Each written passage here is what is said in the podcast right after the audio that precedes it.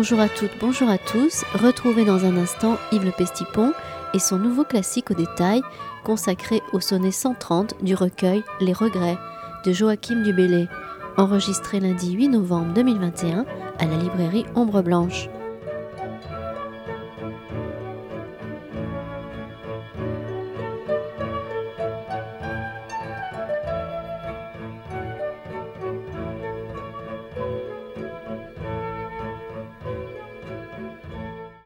Aujourd'hui, on prend un des auteurs les plus connus de la littérature française, mais évidemment, comme tous ces auteurs très connus, il est à peu près inconnu. Il s'appelle Joachim Dubélé, Joachim Dubélé, selon comment on le prononce. Et donc, s'il est extrêmement connu, c'est parce qu'il y a un poème de ce personnage Dubélé qui est censé être le poème le plus célèbre, le plus aimé par les Français, qui est à l'intérieur des regrets, le sonnet 31, qui est euh, heureux, qui comme Ulysse ça fait un beau voyage, qu'un jour ou l'autre, on a expliqué d'ailleurs ici, et donc qui est un tube de tube de tube de la littérature française. On va dire quelque part, être français, c'est connaître la cigale et la fourmi, le corbeau et le renard, et se dire tranquillement heureux, qui comme Ulysse, ça fait un beau voyage, etc., etc. Et tout le monde connaît l'essentiel de ce sonnet. C'est un peu moins clair d'ailleurs sur le reste de l'œuvre de Dubélé en général. Quand avec mes étudiants, quand il n'y avait pas Dubélé au programme, on l'interrogeait, on s'apercevait qu'une fois passé ce sonnet-là, euh, bien, il était plutôt très sûr de, citer autre chose de Dubélé.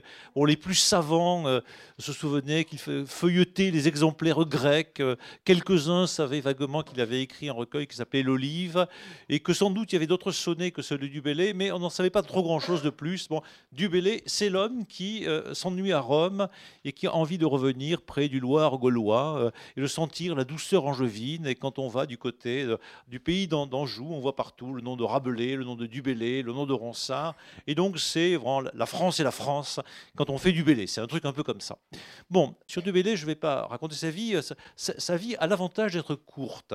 Euh, on a toujours un peu l'impression, quand on était au lycée, que ces types de la Renaissance très anciens sont tous d'augustes vieillards et qui n'en finissent pas de vivre et d'embêter les élèves tellement ils ont vécu très longtemps. Dubélé a vécu simplement 38 ans, ce qui le fait parmi les auteurs qui ont vécu moins de 40 ans, comme Mozart, Van Gogh euh, et quelques Il fait partie de ces auteurs relativement jeunes, comme Rimbaud, euh, comme Boris Vian, qui euh, n'ont pas dépassé la quarantaine.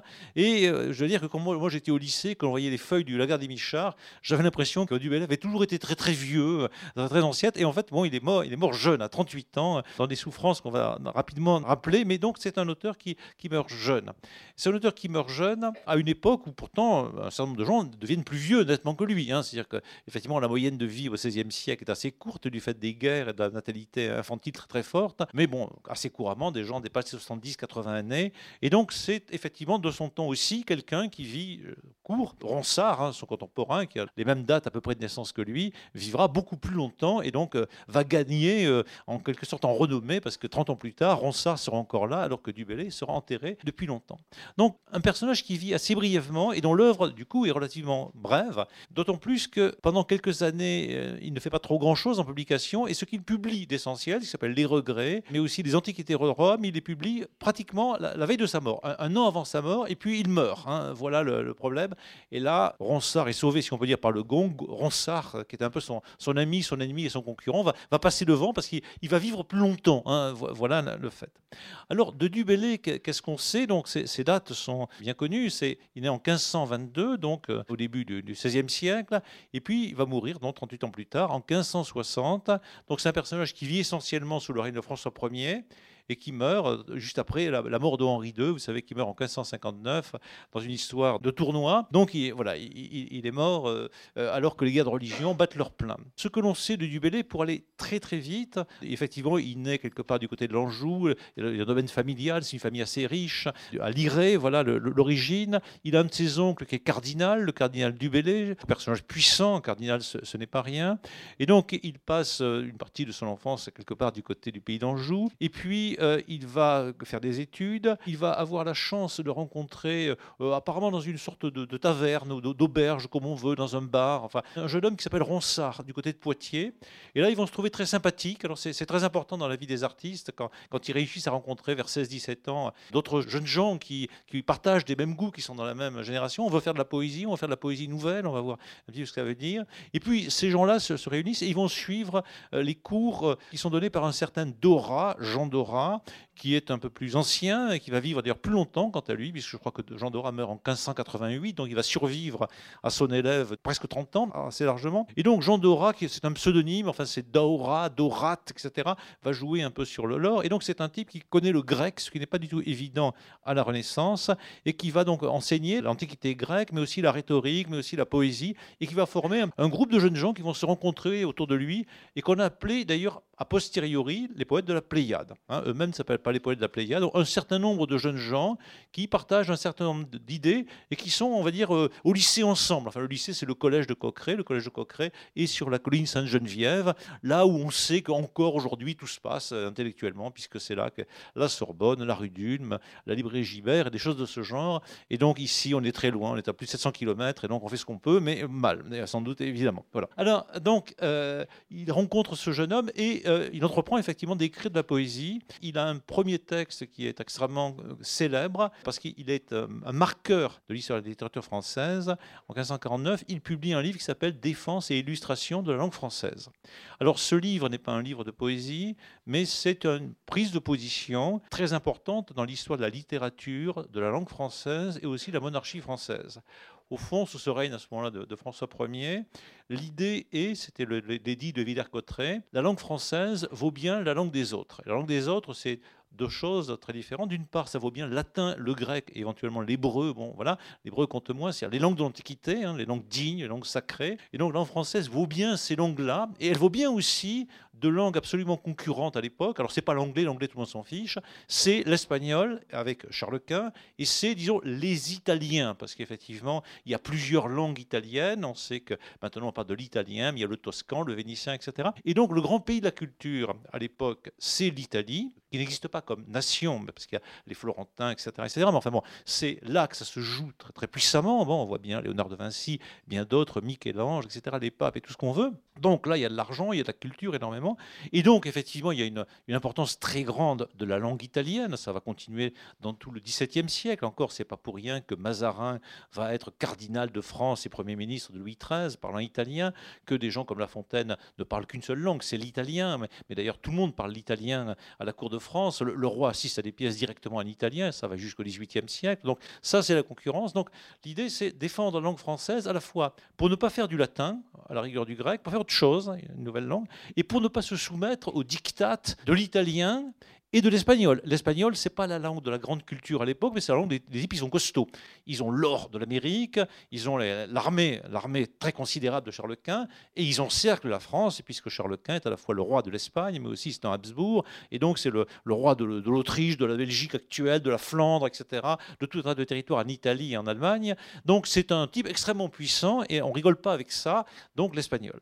Et donc, défense et illustration de langue française, c'est donc dire on va faire de la langue française un outil de culture équivalent au moins au latin, aussi souple que l'italien en particulier de Pétrarque, de gens comme ça, de, Dante ou d'autres, ayant peut-être le rayonnement par d'autres moyens que celui qu'a l'espagnol à ce moment-là. Et puis, euh, cette langue française va euh, s'imposer dans le territoire national à bas le breton, à bas l'occitan, à bas l'alsacien, enfin toutes les parlers qu'on va dire régionaux, et commence avec ce discours-là cette idée de faire de la langue française, c'est-à-dire la langue de Touraine, etc., la langue vraiment du pays, de France, de la totalité, euh, y compris euh, plus tard jusqu'en Catalogne ou ailleurs. Voilà une grande idée française. Alors, évidemment, Dubélé a un projet, quant à lui, essentiellement poétique, c'est-à-dire il s'agit d'écrire une littérature poétique et la littérature, le mot n'existe pas dans le sens actuel au XVIe siècle, ce que nous appelons, nous, littérature, qu'ils appellent plutôt les belles lettres à l'époque. La partie centrale, en effet, c'est la poésie. La mise en vers d'un certain nombre d'idées, eh bien, la littérature, ou si on veut, si on préfère, la poésie, doit effectivement défendre et illustrer la langue française et vice-versa, la langue française doit défendre et illustrer la poésie. Défendre, on voit bien, défendre contre le latin, en particulier. Hein, voilà. Le latin à l'époque n'est pas menacé, il est plutôt menaçant, on va dire. C'est la langue de l'Église, c'est la langue de l'Antiquité. Défendre contre l'italien, défendre éventuellement contre l'espagnol, l'anglais étant laissé de côté, et l'illustrer ça veut dire effectivement lui donner un éclat remarquable. Et le verbe illustrer va bien pour les, batailles. Bayard illustre la, couronne de France, la, prouesse française. Turenne plus tard et bien d'autres feront cela. Donc c'était donner une belle image. Et donc dans Défense et illustration langue française, Dubélé propose un programme, des techniques. Il s'agit de faire de la poésie en français digne du latin, digne de Pétrarque, digne peut-être des auteurs espagnols, et bien entendu supérieure à celle des Occitans et autres Bretons, etc. En tout cas, pas la littérature des troubadours, hein, qui est ancien français un peu bizarre à comprendre. Euh, vous savez que déjà au milieu du XVIe siècle, on ne comprend plus Villon, par exemple. Ça devient extrêmement obscur. Les troubadours aussi. Donc faire cette langue, et euh, l'idée de cette langue française, c'est que c'est une langue française qui doit être à la fois riche en vocabulaire, avec tout un tas de, de vocabulaire technique, et aussi écrite simplement, de telle manière que tous les Français, hein, tous les gens qui sont dans le royaume de France, puissent la comprendre. Écrire simplement est une expression de, de Dubélé. On va la retrouver dans les regrets. Donc c'est un programme qu'il illustre en partie en, en écrivant L'Olive, mais surtout quelques années plus tard en publiant ce livre des regrets, et des antiquités de Rome, mais surtout les regrets. Alors, les regrets, c'est un livre qui sort d'une expérience particulière de Dubélé. Il se trouve que Dubélé, autour de 1553, il a envie de s'enrichir comme tout le monde, hein, bien sûr. Il a envie d'avoir des femmes comme tout le monde. Voilà, voilà normalement, il est, assez jeune. Il a envie de voir du pays, un peu comme tout le monde. Et il se trouve qu'il a une opportunité, c'est que son oncle, donc Jean Dubélé, cardinal, est donc à Rome, où il joue un rôle assez important. Et donc, il lui propose de venir avec lui pour être son secrétaire. faire. Donc ça veut dire donc, voir du pays, ça veut dire aller à Rome, euh, euh, voir des Italiens, des Italiennes, enfin tout ça, d'ailleurs il s'en privera pas vraiment, et puis aussi gagner de l'argent, éventuellement faire, fortune, hein. voilà les possibilités. Donc on a ce, triple projet, il est assez naturel qu'un homme d'environ 30 euh, ans voilà, se dise, eh bien ça vaut la peine de suivre tonton, parce que là je vais aller en Italie, je vais aller à Rome, avec tous les arrière-plans mythologiques, antiques, etc. Je vais peut-être m'enrichir, et je vais avoir une expérience de vie considérable. Donc il va aller en Italie et il va aller à Rome essentiellement.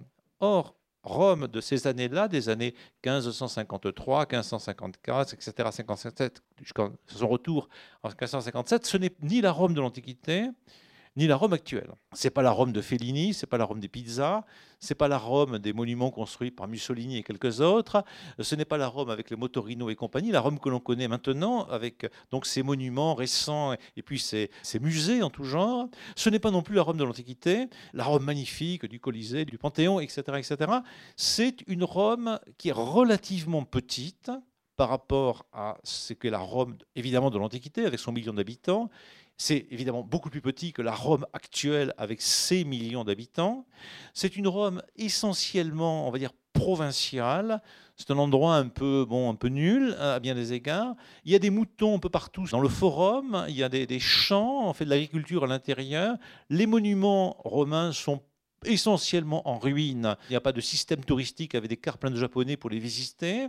Il n'y a pas de musée un peu partout. Donc c'est une ville un peu euh, en partie à l'abandon. C'est aussi une ville qui est en chantier parce que les papes, donc les papes règnent sur Rome, ils ne sont pas simplement au Vatican, ils sont à Rome, mais ils possèdent évidemment tout le centre de l'Italie, ils sont immensément riches. On est dans ces périodes où l'Église s'enrichit très très bien, par exemple avec les indulgences, etc. Les papes donc font construire des choses partout, la cité du Vatican, ils embauchent des peintres, des architectes, ils ont des musiciens à leur ordre, etc. Mais tout ça c'est en chantier.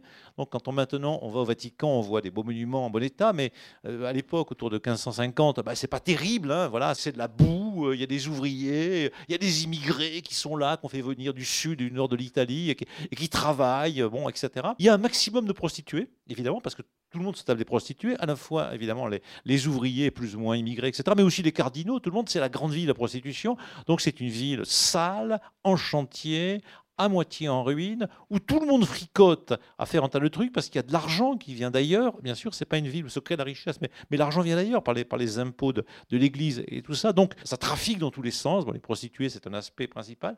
Il y a du pouvoir sur l'Europe, donc c'est une drôle de ville. Et en plus, c'est une ville qui est un enjeu de bataille diverses et variées, puisque donc l'Italie tout entière, c'est un champ de bataille entre, en gros, les Français, vous savez, c'est les guerres d'Italie, Marignan, 1515, hein, sans arrêt, voilà. Donc les Français ont constamment envie de s'emparer de territoires en Italie. Ils réussissent d'ailleurs plus ou moins, ils ratent plus ou moins.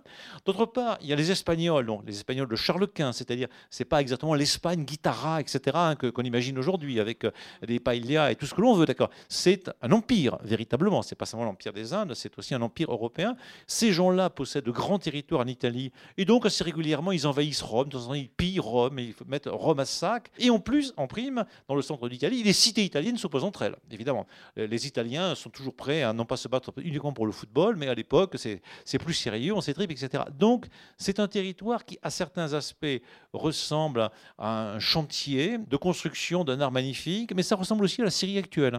On s'étripe dans tous les côtés, hein, voilà, en, général. Voilà. Donc, c'est quelque chose qui est un peu étrange. Hein. Alors, c'est évidemment très enrichissant humainement, puisque donc, euh, il y a toutes les mafias possibles de l'époque sont là. L'Église est là avec toutes ses qualités, ses vertus et son horreur. Les prostituées sont innombrables. La culture est là, très abondante. Euh, les choses sont mouvantes sans arrêt. Pendant les quatre années que passe notre ami Dubélé à Rome, trois papes se succèdent, dont l'un, Marcel II, était le seul vraiment honnête. Hein. Il succède et il précède des papes totalement pourris. Mais celui-là est très honnête, donc on l'assassine. Hein. Voilà. Enfin, voilà. Et donc il reste trois mois au pouvoir. Marcel II était très bien, c'était un moine. On l'avait retiré d'un monastère parce qu'il était très honnête. Il était vraiment apparemment très honnête. Bon, c'était pas possible. Donc, euh, assez rapidement, il est liquidé. Voilà. Dubélé assiste au tourbillon de cette ville, un tourbillon un peu sur place. Hein. Euh, c'est pas une ville d'expansion économique au sens où les Provinces-Unies à ce moment-là sont en pleine expansion économique. Il y a l'argent qui arrive, on se partage le pouvoir, on magouille, on s'étripe, etc. Et il est dans ce cœur de ce pouvoir, puisqu'effectivement le cardinal du Bellay joue un grand rôle. Alors il joue un grand rôle dans l'élection des papes. C'est la grande affaire. Et donc l'élection des papes, évidemment, il y a un aspect spirituel, mais en gros tout le monde s'en fiche un peu. La grande question, c'est de savoir qui va être le pape.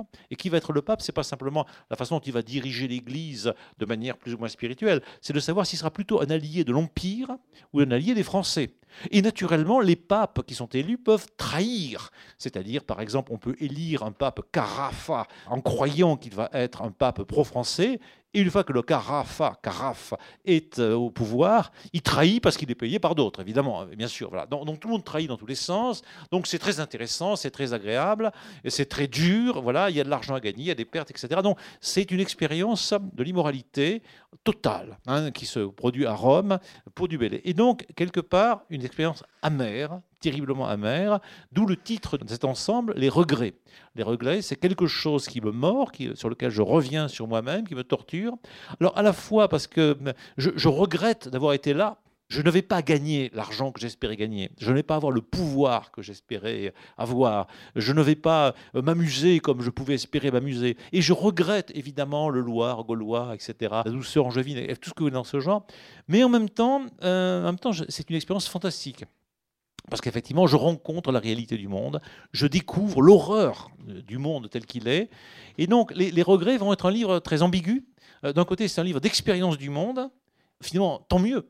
Et d'autre part, tant pis, hélas, parce qu'effectivement, je regrette. C'est un livre que beaucoup aimer euh, Baudelaire, par exemple, qui va reprendre certains vers des regrets à l'intérieur, parce que les fleurs du mal, ça remonte à ce genre de choses.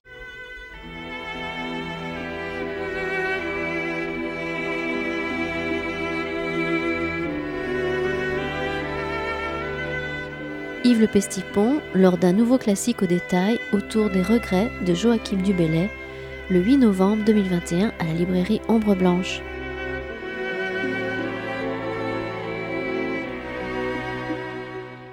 Les regrets, c'est poétiquement une œuvre extraordinaire, absolument nouvelle dans l'histoire de la littérature, non seulement française, mais mondiale. C'est une œuvre qui, dépasse très largement le simple fait qu'un homme est allé à Rome et a un peu regretté le lieu où il était né, du côté d'Anjou. Au fond, qu'est-ce que c'était que la poésie avant du et on va dire presque très largement jusqu'à nos jours, hein, assez largement? Bon, les poètes, qu'est-ce qu'ils font? En général, on fait des vers avec des formes souvent assez anciennes. Et on va voir que Dubélé va employer une forme moderne, absolument moderne, le sonnet. Pour nous, le sonnet, c'est vieux. Mais à l'époque, c'est neuf. Ça vient de sortir. Hein, voilà. Et on va expliquer un peu comment. Donc, c'est quelque chose de très particulier. Alors, qu'est-ce qu'on fait dans les poèmes? Alors, Une des possibilités, c'est de chanter les dames du temps jadis ou du temps présent. Donc il y a des blondes, il y a des brunes, on les appelle comme on veut, Béatrice, ce que vous voulez, Laure, n'importe, voilà. On peut l'appeler Olive, Hélène, Marie ou tout ce que vous voulez. Depuis les troubadours, au moins, c'est un des thèmes. Donc on va rencontrer l'amour. Hein, voilà, c'est très bien, et on raconte son histoire. On peut le faire aussi avec une dimension religieuse, très importante en poésie. On va euh, s'adresser à Dieu, au Dieu. Vierge Marie, etc. Voilà, très bien. Dieu le grand ou, Jupiter, Zeus. Et puis on peut combiner les deux. Hein. On peut s'adresser à sa belle, ce que font les troubadours, comme si elle était plus ou moins la représentante de la Vierge Marie. Et donc je m'adresse à celle qui est si pure que, etc. très bien, donc on a des chants poétiques. Donc là, il y a deux thèmes extrêmement abondants en poésie. Disons le, religieux, hein. Je m'adresse à Dieu, aux dieux, aux anges, au diable, à qui vous voulez, donc une instance transcendante. Et deuxième direction, je m'adresse à une femme, bon, éventuellement un homme, mais c'est plus rare, qui est plus ou moins sublime, hein, voilà, pensée comme telle, sur lequel je vais faire des louanges. Donc la poésie est très souvent effectivement de l'ordre de la louange, de la femme aimée, ou de, et parfois et en même temps, de Dieu ou des, anges ou quelque chose de ce genre. C'est essentiellement ça. Ou alors, en poésie, on raconte de manière plus ou moins grandiose des vieilles histoires. Une fois de plus, on va raconter l'Iliade et l'Odyssée, donc des héros du passé, et on va raconter ça. Alors, par exemple, donc, Ronsard fait un truc qui s'appelle la Franciade. Alors, la Franciade, c'est l'Énéide. Bon, à part que ça se passe en France. Alors, il imagine un héros, Francus, etc. Voilà, c'est très bien, qui constitue la France. Alors, on peut faire ça. On peut, faire des chansons de Roland, toutes les variations.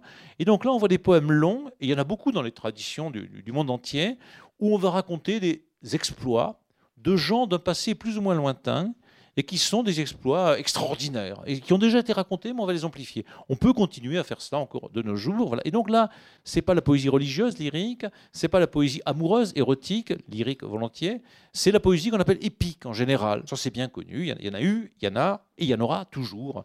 Un de mes amis, Patrick Quillet, a fait un grand poème épique, magnifique, sur la guerre de 14. Et donc, il euh, essaie de raconter avec des petits héros, on va dire, mais c'est des véritables héros, ce qui se passe à partir du monument aux morts, du village où il est. Et donc, il, écrit un petit peu cette, euh, épopée de la guerre de 14, cette épopée douloureuse. Or, Dubélé ne va faire aucune de ces choses-là. Il ne va faire ni de la poésie érotique, par érotique, je veux dire, hein, qui déclare son amour, ni de la poésie religieuse lyrique, avec toutes ses variations, ni de la poésie épique. Il ne va pas non plus même imiter de manière trop précise des choses qu'on trouve dans l'Antiquité ou ailleurs. Qu'est-ce qu'il va faire? Il va faire une suite de sonnets, on va revenir sur le sonnet, qui raconte une expérience personnelle qui n'est pas érotique, qui n'est pas religieuse et qui n'est en rien glorieuse.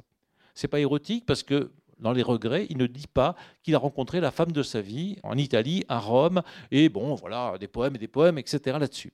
Il aurait pu. Il ne le fait pas. Il a rencontré une femme, mais enfin bon, il n'en dit rien ou quasiment rien. Il y a quelques allusions, pas, c'est pas le sujet il n'a pas rencontré euh, Dieu ou la Vierge Marie ou je ne sais quoi de ce genre. Il rencontre des papes infâmes, des cardinaux qui valent ce qui valent, etc. Enfin, il raconte un peu tout ça. Voilà. Et d'autre part, il n'est pas lui-même un militaire auquel on aurait éventuellement raconté des histoires épiques de Roland ou des choses de ce genre. Qu'est-ce qu'il fait? Il écrit à la première personne sa vie à lui, l'expérience d'un bonhomme, au fond assez médiocre, combien même il est un noble et qu'il est un peu argenté mais à ce moment-là, il n'est pas célèbre. Il est éventuellement le secrétaire du cardinal Jean Dubélé, c'est-à-dire un, job, quoi. Hein. voilà, un job pour les jeunes. Hein, voilà, c'est rien, c'est pas un exploit, voilà, etc. Donc, il, est conscient d'une certaine valeur, mais ce n'est rien d'extraordinaire. Il n'a pas fait d'exploit militaire, il n'a pas fait de miracle, rien de tel. Ce n'est pas un saint, voilà. Ses ancêtres, il peut être un peu fier, mais c'est rien de terriblement extraordinaire. Et il se rend à Rome, bon, ce qui est un voyage euh, un peu aventureux, mais c'est quand même pas la grande aventure, c'est pas Marco Polo, voilà, d'autres gens y vont aussi. Et là, bon, ben, il fait un truc qui est plus ou moins raté. Hein, C'est-à-dire qu'effectivement, il ne ramène pas de là de la gloire, des femmes, de la richesse et des choses de ce genre il revient, c'est pas terrible hein, sur ces différents plans-là. On va dire, pour prendre une expression moderne de Musil, dans la traduction, c'est un homme sans qualité, bien que ce soit un homme de qualité, hein, puisque donc il est, est aristocrate. Mais c'est un homme un peu comme vous et moi, qui a un projet, essayer de faire quelque chose un peu à l'étranger, il a une opportunité, et il revient, le résultat n'est pas terrible. Or, cela est d'une grande banalité, ce qui est original, c'est de décider d'en faire de la poésie. Parce qu'effectivement, il y a objection. On va lui dire, mais monsieur, enfin, il n'y a, pas une histoire d'amour. Enfin là, écoutez, il n'y a pas une histoire d'amour. Enfin, voilà où, elle est. Enfin, vous voyez, bon, je lisais récemment le, chef-d'œuvre de la littérature française récent qui s'appelle Le Dernier Secret, vous savez, sur le dernier amour de François Mitterrand. Là, là, là c'est sérieux, quoi. Il y, a, vraiment amour, quoi. Voilà.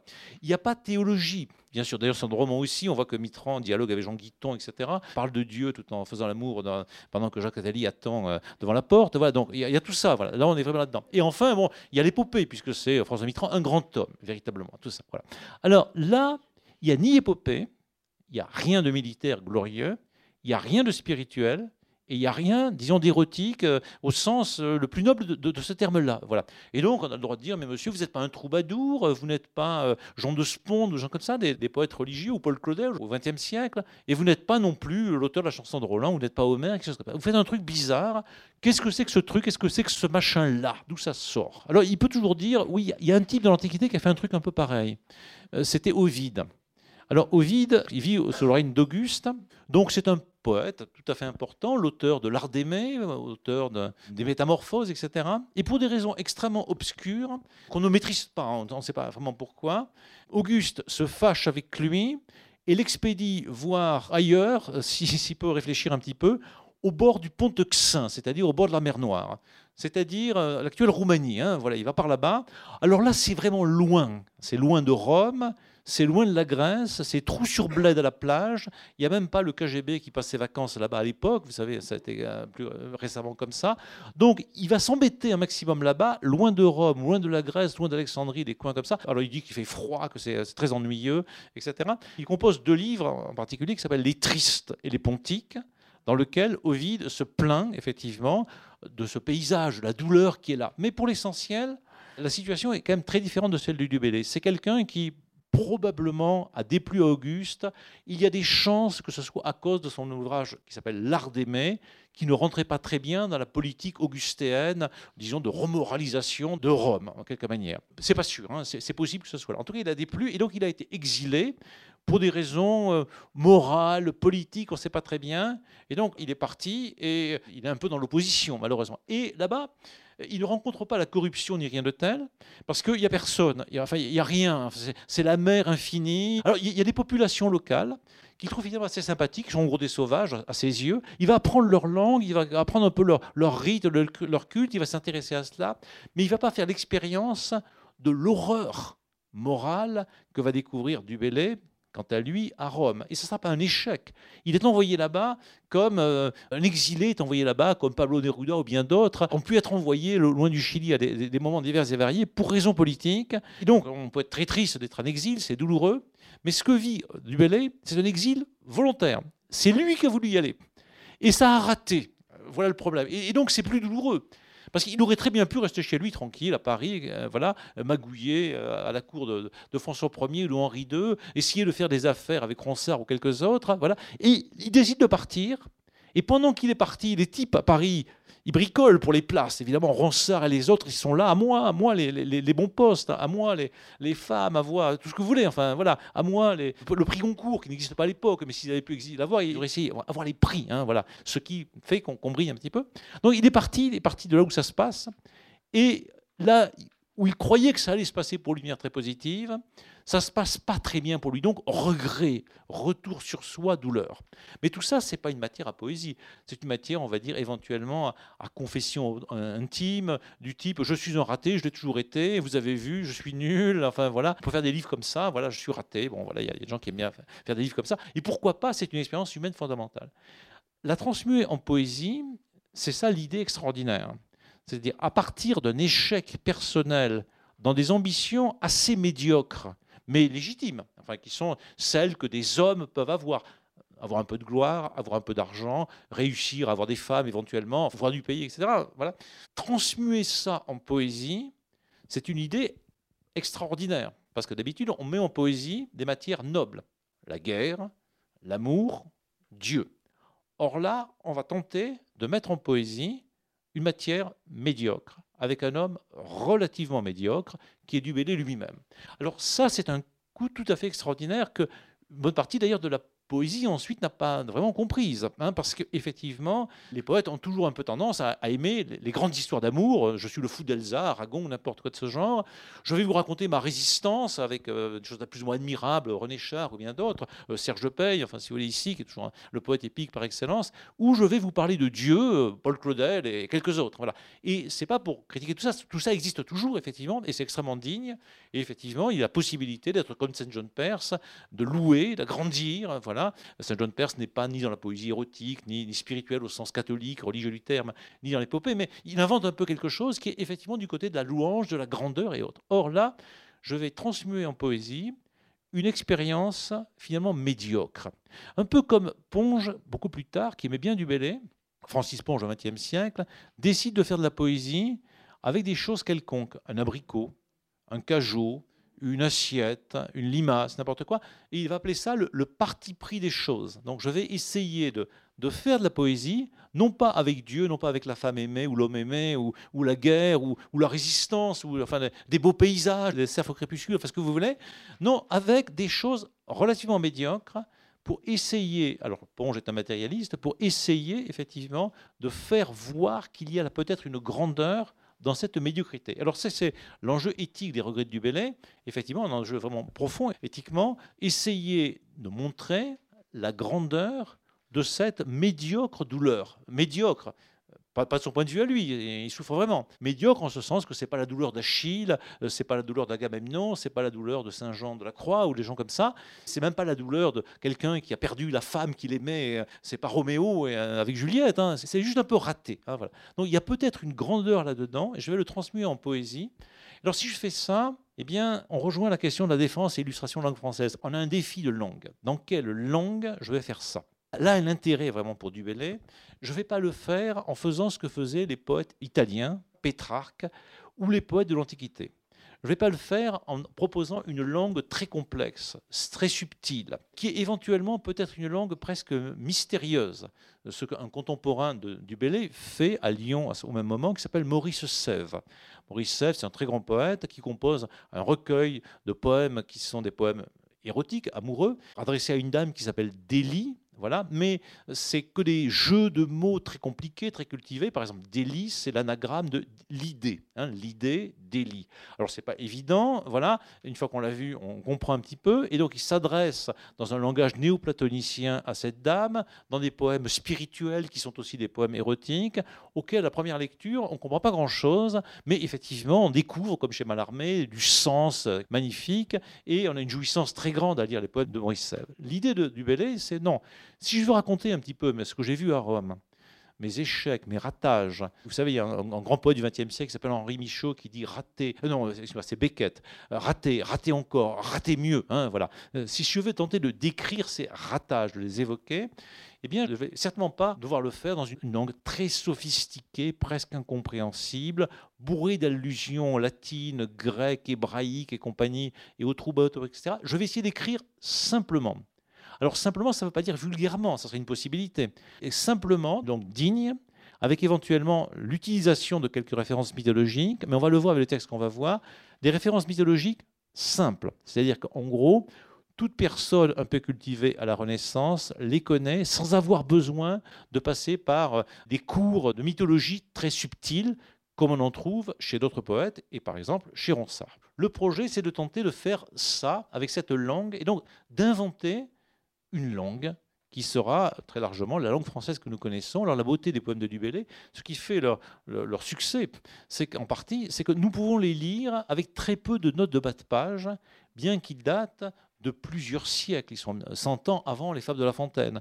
Et pourtant, ces textes-là, on les lit avec plus de facilité, évidemment, que les textes de quelqu'un comme Rabelais, qui est son contemporain, hein, ils auraient pu se, rencontrer, ou quelqu'un qui est aussi son contemporain mais qui vient un peu plus tard, qui est Montaigne. Si on a Montaigne à lire, à étudier, c'est tout de suite très difficile, hein, c'est une langue matinée de, complexité, on n'y arrive pas si on n'a pas un dictionnaire de la Renaissance, on tombe dans des grandes difficultés. Si on veut lire Rabelais, c'est pareil, c'est très difficile, mais euh, du Bellay, il y a quelques difficultés pour nous, la langue a un peu changé, il y a quelques allusions qu'on ne comprend pas immédiatement, mais pour l'essentiel, ça passe. On comprend à peu près de quoi il s'agit. Cet effort de simplicité, c'est un effort de clarté. Alors là, c'est une sorte de défi à l'idée poétique. Parce qu'effectivement, quelque part, la poésie, pour nous, a partie liée avec le mystère, le secret.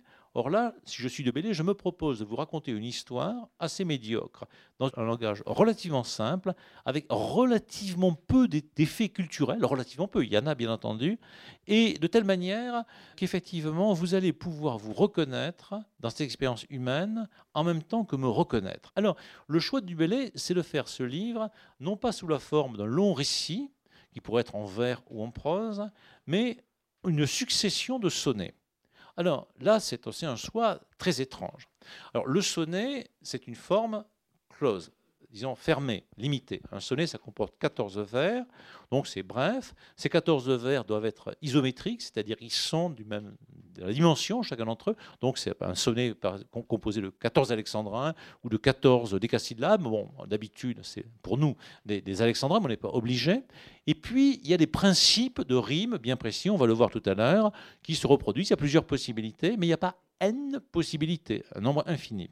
Et donc 14 vers, et pas 17, et pas 12, et pas 13, etc. Et entre chaque sonnet, il y a un temps d'arrêt. Donc ça ne permet pas de faire un chant de, par exemple, 1000 vers qu'on pourrait faire si je m'appelle l'auteur de la chanson de Roland et que je peux faire un chant très long. Voilà.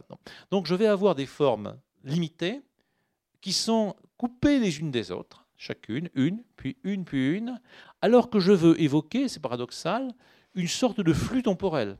Le flux temporel, c'est mon voyage à Rome. Un voyage, c'est toujours un flux temporel. Bon, je me lève, j'y vais, je reviens, il se passe des choses dans mon corps, je rencontre des gens. Et puis, euh, il n'y a pas de temps comme ça, bloqué, arrêt, immédiat. Et, et c'est jamais tout à fait parfait.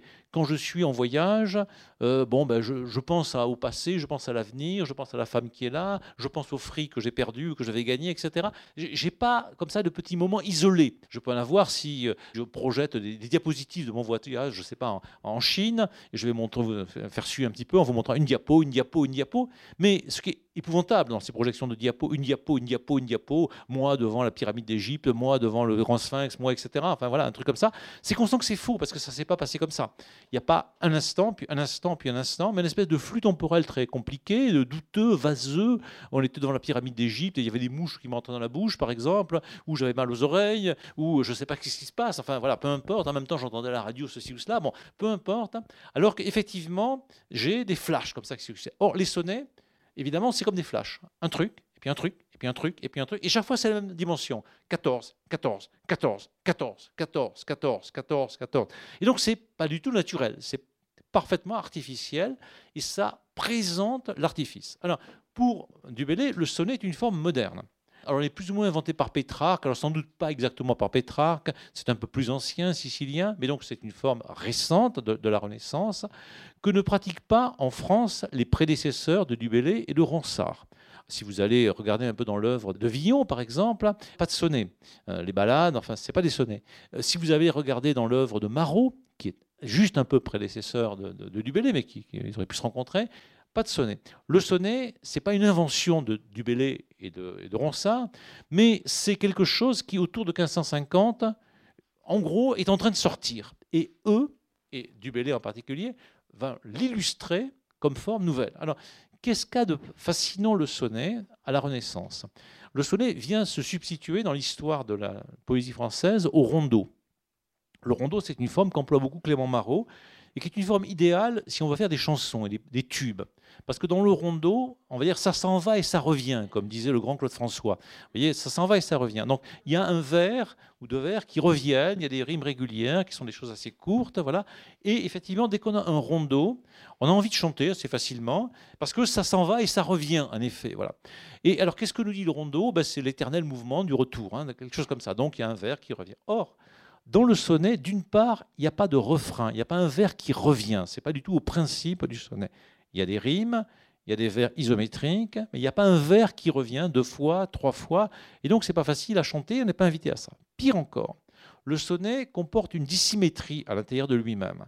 Donc, c'est 14 vers, et on a souvent l'habitude de le représenter, ce n'était pas le cas à la Renaissance, par deux quatrains, 4 et 4, et deux tercets, 3 et 3. Donc, on a un système 4 et 4, 8 si on veut, et puis 3 et 3. Alors, pour les, les 4 et 4, ça va de soi, c'est régulier, on va dire, parce que j'ai A, B, B, A, A, B, B, A, par exemple, et donc deux, fois, j'ai le système. Mais quand j'arrive à 3 et 3, C'est un peu embêtant parce que dès que j'ai trois, j'ai un truc qui est un peu en trop ou un truc qui manque, hein, ce que va exploiter Dante dans la Divine Comédie, avec le système de la terza rima. Là, par exemple, je peux faire CC, D, E, E, D, un truc comme ça. Je peux faire d'autres possibilités.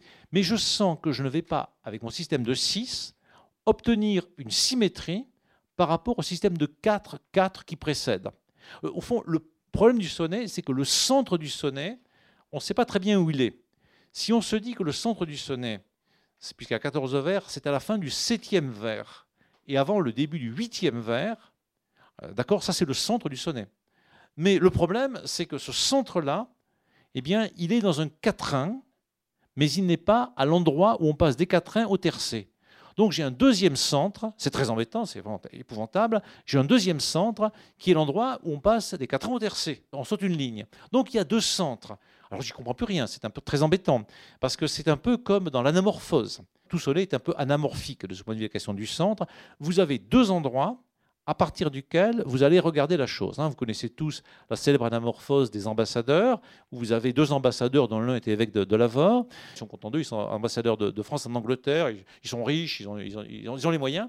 Et devant eux, il y a une espèce d'os de sèche. On ne comprend pas très bien ce que c'est. Si on est en face, on voit très bien les ambassadeurs, et on ne comprend pas très bien ce que c'est que ce machin, cet os de sèche. Si on se met sur la droite ou sur la gauche, hein, avec un angle, ou si on cligne un peu les yeux, on va découvrir que cet os de sèche, mais à ce moment-là, on ne verra plus très bien les ambassadeurs. C'est un crâne. Donc on a deux points à partir duquel s'organise le regard. Soit en face, je vois très bien les ambassadeurs, mais je ne comprends pas très bien ce que c'est que l'os de sèche, ou bien je me mets à un autre endroit et je comprends que c'est un, crâne, mais à ce moment je ne vois plus très bien les ambassadeurs. Donc je vais passer mon temps à me déplacer. Et quand on va à National Gallery à Londres, où ce tableau est présent, on voit les types, ils passent leur temps à bouger comme ça. Hein. Devant la Joconde, on reste bien, bien, bien mobile, mais là, euh, je ne sais pas, ça s'en va et ça revient, parce qu'il y a deux points. Et donc je suis dans une inquiétude. D'où dois-je regarder ce que je dois regarder? Quel est le point à partir duquel je regarde Dans le sonnet, où est le centre? Eh bien, je ne sais pas.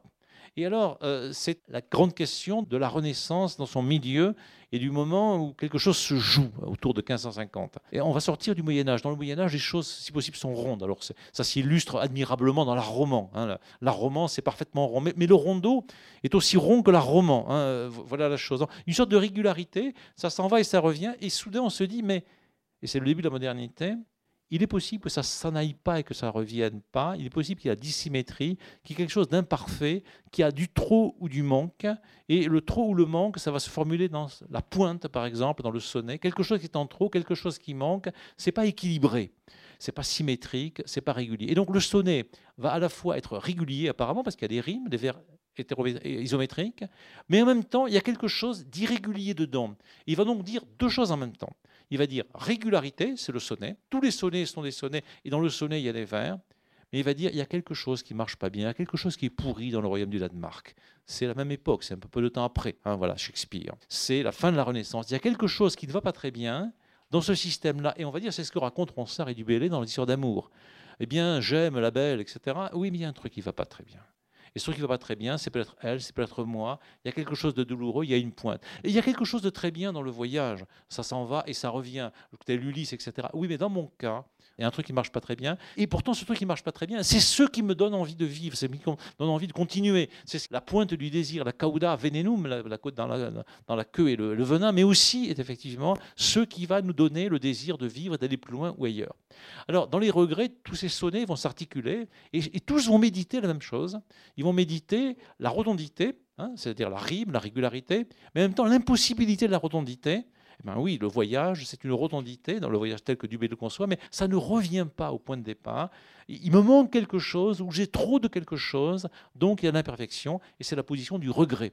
Dans le regret, effectivement, je me mords quelque chose moi-même, avec le, remords, le regret, et il y a quelque chose qui me manque, quelque chose qui en trop, et ça c'est le sonnet. Alors, le sonnet qu'on va regarder là est un des plus stupéfiants de Dubélé, parce que c'est un sonnet qui fait écho euh, bon, le, livre des regrets est absolument génial dans le détail, dans les parties, dans la totalité, parce que c'est à la fois, chacun des poèmes est intéressant, certains sont des chefs-d'œuvre hein, absolus, euh, mais la structure même du recueil est extrêmement pensé par Dubélé. En gros, il y a un certain nombre de sonnets qui racontent, enfin qui évoquent le séjour à Rome avec les douleurs, les courtisans, les prostituées, les papes douteux, l'argent qui rentre pas, l'amertume, la distance, enfin tout ce que vous voulez.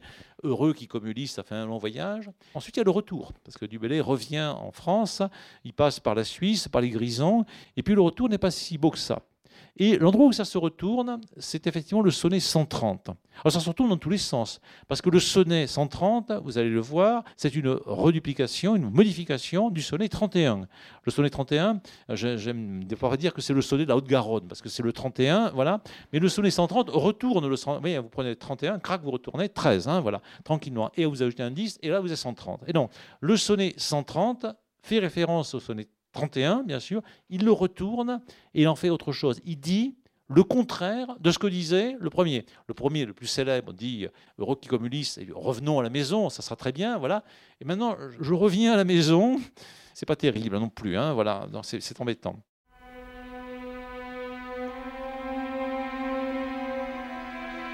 Vous écoutez Yves Le Pestipon à la librairie Ombre Blanche à Toulouse, lundi 8 novembre 2021 lors d'un classique au détail consacré au sonnet 130 du recueil Les regrets de Dubélé.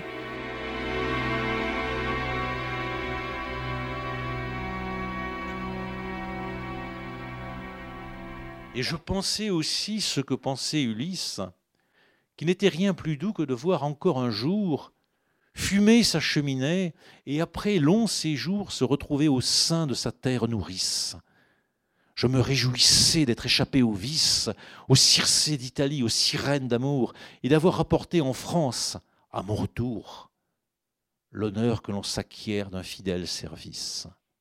Las. Mais après l'ennui de si longues saisons, mis le souci mordant, je trouve en ma maison, qui me ronge le cœur sans espoir d'allégeance. Adieu donc, Dora, je suis encore romain si que les neuf sœurs te mirent en la main. Tu ne me prêtes ici pour faire ma vengeance. Donc ici, les éditeurs modernes ne font pas ce qu'on faisait à la Renaissance, ils, séparent donc les quatrains, les deux quatrains, les deux tercets. Donc on, a trois espaces libres euh, qui, n'existaient pas à la Renaissance. Le bloc était plus net, mais ça, rend la chose un peu plus lisible. On voit bien qu'on a donc des vers isométriques, ce sont là des alexandrins, qui ont un système de rimes très régulier dans les deux quatrains, un système A, B, B, A, de nouveau A, B, B, A, avec alternance de rimes féminines et de rimes masculines. Et puis ensuite, ça devient un peu plus compliqué, puisqu'on a soudain, quand on passe au tercé, deux vers qui se suivent, saison, maison, en rime masculine, c'est normal, puisque la rime précédente était féminine. Et puis on a de nouveau quatre vers allégeance, romain, main, vengeance, qui sont effectivement euh, de nouveau des vers euh, qu'on appelle embrassés, donc A, B, B, A.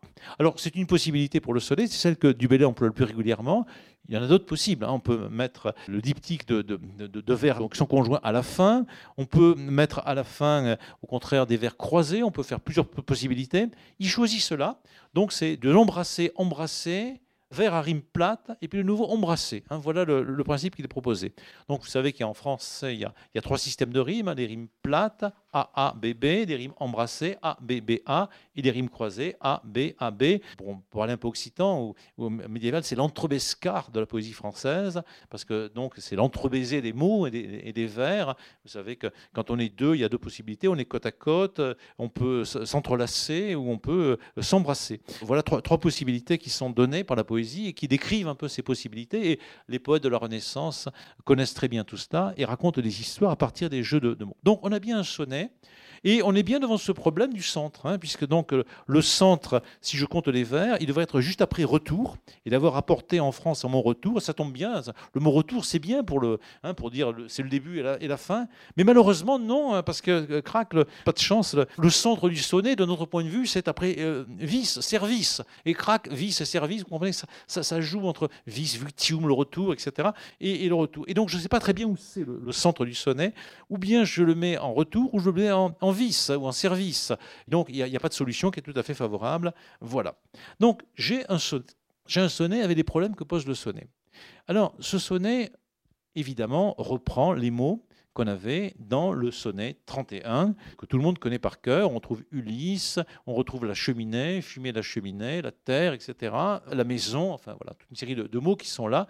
Et donc le, le renvoi est explicite, donc c'est très joli en littérature. Donc au numéro 130, on renvoie au numéro 31, et donc on, dit au lecteur revenez, repassez, euh, relisez dans tous les sens, faites attention. Voilà, le sonnet fonctionne à la fois comme un sonnet isolé, hein, on peut le lire tout seul, mais aussi comme dans une structure dans laquelle il entre en écho. On va dire comme dans la musique de Jean-Sébastien Bach ou d'autres, vous avez un, morceau mélodique qui renvoie des passages qui sont avant, et on demande au lecteur à la fois de lire ou à l'auditeur d'entendre le morceau, le passage, mais aussi de se souvenir. Hein. voilà, la poésie est mémoire très largement. Alors, le poème commence par un petit mot très, très, extraordinaire qui apparemment n'est pas très poétique, qui est et. Hein, voilà, il y a et. Alors, et, donc c'est ce que c'est en grammaire, c'est une conjonction de coordination, voilà qui est un peu bizarre, hein, de commencer par une conjonction de coordination. Euh, et, mais à quoi, à quoi ça s'attache hein? On est très embêté avec ce machin-là. On sait qu'il y a au moins un poème très célèbre, très remarquable d'Apollinaire, qui commence aussi par et, qui est, l'unique cordeau des trompettes marines. Ce poème s'appelle Chantre, il comporte qu'un seul vers, et l'unique cordeau des trompettes marines, et il comporte qu'un seul vers qui commence par et, on se dit à quoi ça s'attache. Et donc, en effet, ça commence par un problème. Hein, voilà, il y a un et qui ne se rattache à rien grammaticalement. Voilà, dans, la page, hein, le professeur de français dit Monsieur, monsieur, là, ça commence mal, hein, votre truc. Vous, êtes au sonnet 130 et vous n'avez toujours fait aucun progrès. Vous savez toujours pas employer la, conjonction de coordination. Mais où est donc cornicard? Vous devez savoir que ça doit coordonner entre deux choses égales. Et là, ça commence comme ça. C'est pas bon, monsieur Dubélé. Bon, euh, refaites un peu de, littérature et de grammaire. Or, évidemment, Dubélé a une certaine expérience et on peut quand même gloser un peu cette présence de ce et qui coordonne avec non pas un élément grammatical juste placé avant, mais d'une part, effectivement, avec l'ensemble des regrets, et en particulier avec le sonnet 31, heureux qui, comme Ulysse, a fait un long voyage.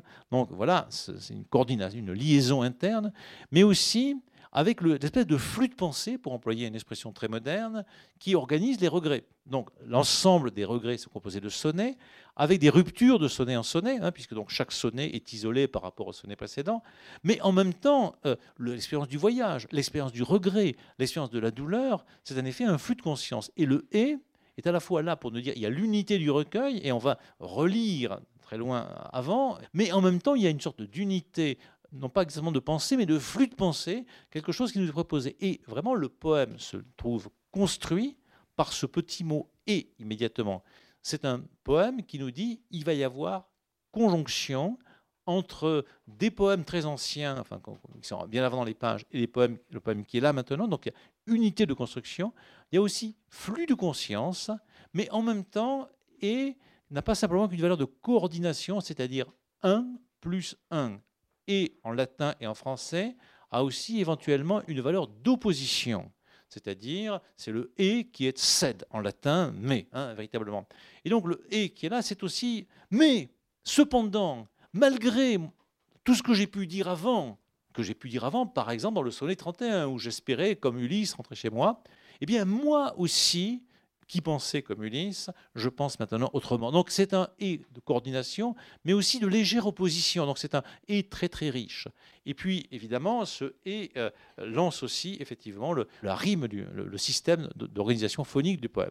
Et je pensais aussi ce que pensait Ulysse, ce qui frappe immédiatement quand on lit cela, c'est ce qu'on appelle parfois les allitérations. C'est-à-dire, effectivement, il y a quelque chose qui revient plusieurs fois, et je pensais aussi ce que pensait Ulysse, et puis ce, ce se réentend dans les circés, les sirènes, on va dire. On a comme une note continue qui est proposée, qui est et donc, euh, ce n'est pas les serpents qui sifflent sur vos têtes, vous savez, chez Racine, pour qui sont ces serpents qui sifflent sur vos têtes, mais c'est quelque chose d'un peu analogue. On va dire, c'est quelque chose qui permet de mettre du continu dans le discontinu. Alors, Henri Méchoni, qui était un grand penseur de la poésie, un grand penseur du rythme, qui est souvent venu ici, sur place du Capitole et au rythme, disait que la, poésie devait mettre l'accent sur le continu. Et il s'opposait à ce qu'il appelait le signe, parce que dans le signe, c'est le discontinu toujours. Il y a un signe, puis un signe, puis un signe, puis un signe. Or, le, continu, c'est le flux même de la vie, c'est le flux du souffle lui-même, et quelque part, c'est peut-être le flux de, l'esprit hein, pour lui-même, euh, avec tous les sens qu'on peut donner au mot d'esprit. Or, effectivement, Dubélé constitue un système de flux et de, continu. Le et hein, qu'on a là et le et je pensais aussi ce que pensait Ulysse, c'est-à-dire le continu dans cette présence du S qui revient sans arrêt. Il euh, ne faut pas dire que c'est une allitération qui imite, je sais pas quoi, le sifflement des serpents, un truc de ce genre, mais c'est un effet poétique qui introduit avec le et, avec l'imparfait, la valeur euh, durative de l'imparfait, éventuellement répétitive ici. Et je pensais aussi qui introduit effectivement le continu dans quelque chose qui par ailleurs formellement est discontinu, puisque c'est les sonnets qui se succèdent et qui sont discontinus. Et aussi discontinus parce que la langue est elle-même discontinue. Il y a un mot et, un autre mot je, un autre mot penser aussi, un autre mot Ulysse, etc. Et donc la question c'est de créer du continu, c'est-à-dire de créer ce que Méchonic appelle un maximum de corps dans la langue. Un maximum de corps dans la langue. Le corps, notre corps, votre corps, le mien, une structure continue. C'est-à-dire, effectivement, si on me tape là, bon, ça me fait mal partout. Hein, voilà. Si on me fait plaisir là, ça, bon, voilà, je vais entrer en frémissement. Voilà. Et donc, effectivement, mon corps, c'est des continuités dans, tous les sens jusqu'à ma mort. Hein. le, sang circule de, haut en bas, hein, de bas en haut, euh, par les oreilles ou par, n'importe quoi.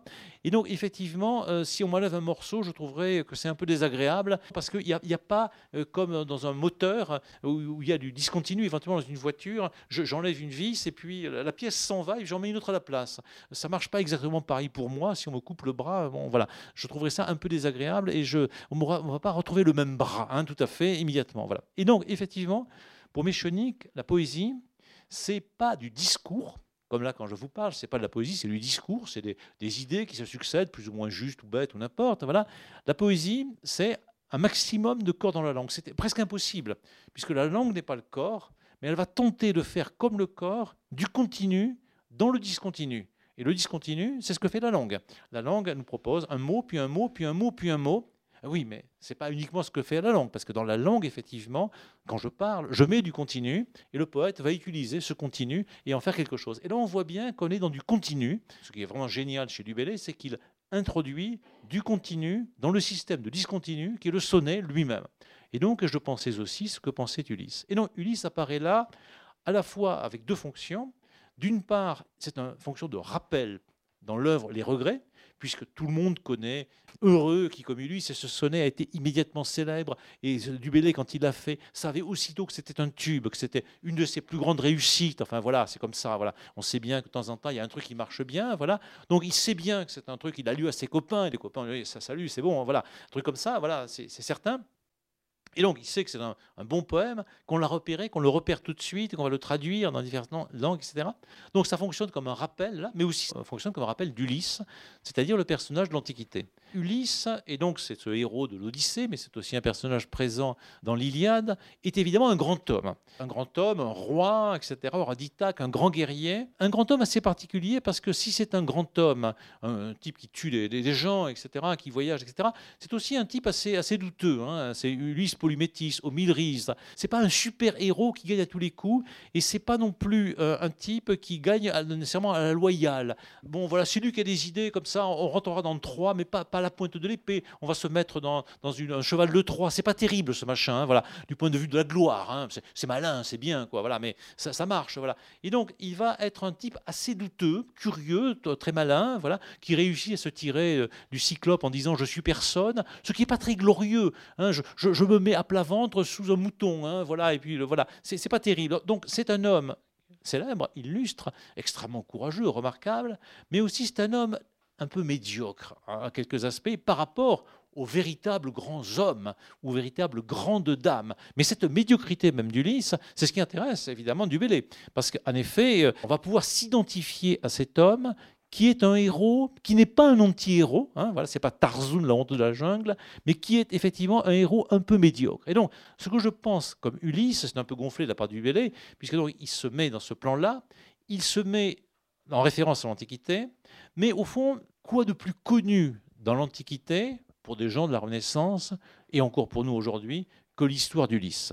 Euh, ce n'est pas de l'érudition très savante. Nous savons tous à peu près ce que c'est que Ulysse, et à l'époque de la Renaissance, tout le monde sait à peu près ce que c'est que Ulysse. Il y a des quantités de héros dans les Métamorphoses d'Ovide dont personne ne connaît vraiment l'histoire. Euh, il faut vraiment être érudit. Pétrarque fait des quantités d'allusions. Ulysse, on est tranquille. Donc, c'est un mot qui donc, Ulysse, permet de rappeler un sonnet antérieur, permet de rappeler l'Antiquité, mais permet aussi de dire au lecteur, écoutez, nous constituons une communauté. Ceux qui connaissons Ulysse, et nous sommes tous euh, à peu près égalité, on, est très nombreux à connaître Ulysse. Je ne vous fais pas un clin d'œil rusé, style Malarmé ou Maurice Sèvres, allez décrypter ce truc-là, rusé, caché, etc. Vous savez ce que c'est. Et je pensais aussi ce que pensait Ulysse. Et penser, donc, à la, à la Renaissance, encore fortement cette idée très forte du poids. Voilà, le poids, pensum, c'est pas simplement penser, réfléchir éventuellement dans un miroir, c'est pas avoir une idée comme ça, c'est penser, c'est-à-dire quelque chose comme méditer avec poids, lourdement, etc. Enfin voilà. Donc ce n'est pas un petit mot léger. Et évidemment, ça fonctionne bien avec Ulysse du point de vue des sons, ce que pensait Ulysse. Et qu'est-ce qu'il pensait Ulysse?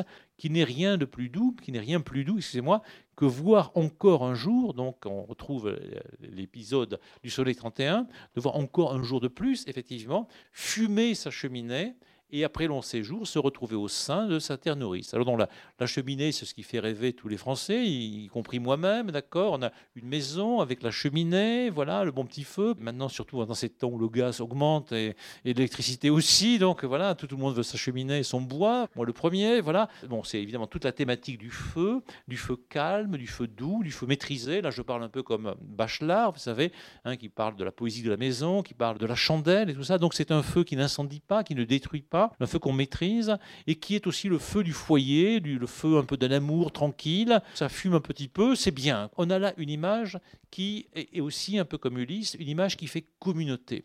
C'est-à-dire que vous et moi, et à la Renaissance c'est pareil, nous sommes tous à peu près d'accord, nous aimons voir fumer la cheminée de notre maison, voilà. Et cette cheminée, c'est ma cheminée, c'est pas une des cheminées de mon château j'ai une seule cheminée. Bon, c'est modeste, on va dire. Hein, voilà. Bon, Louis XIV avait 36 000 cheminées, enfin, on va dire.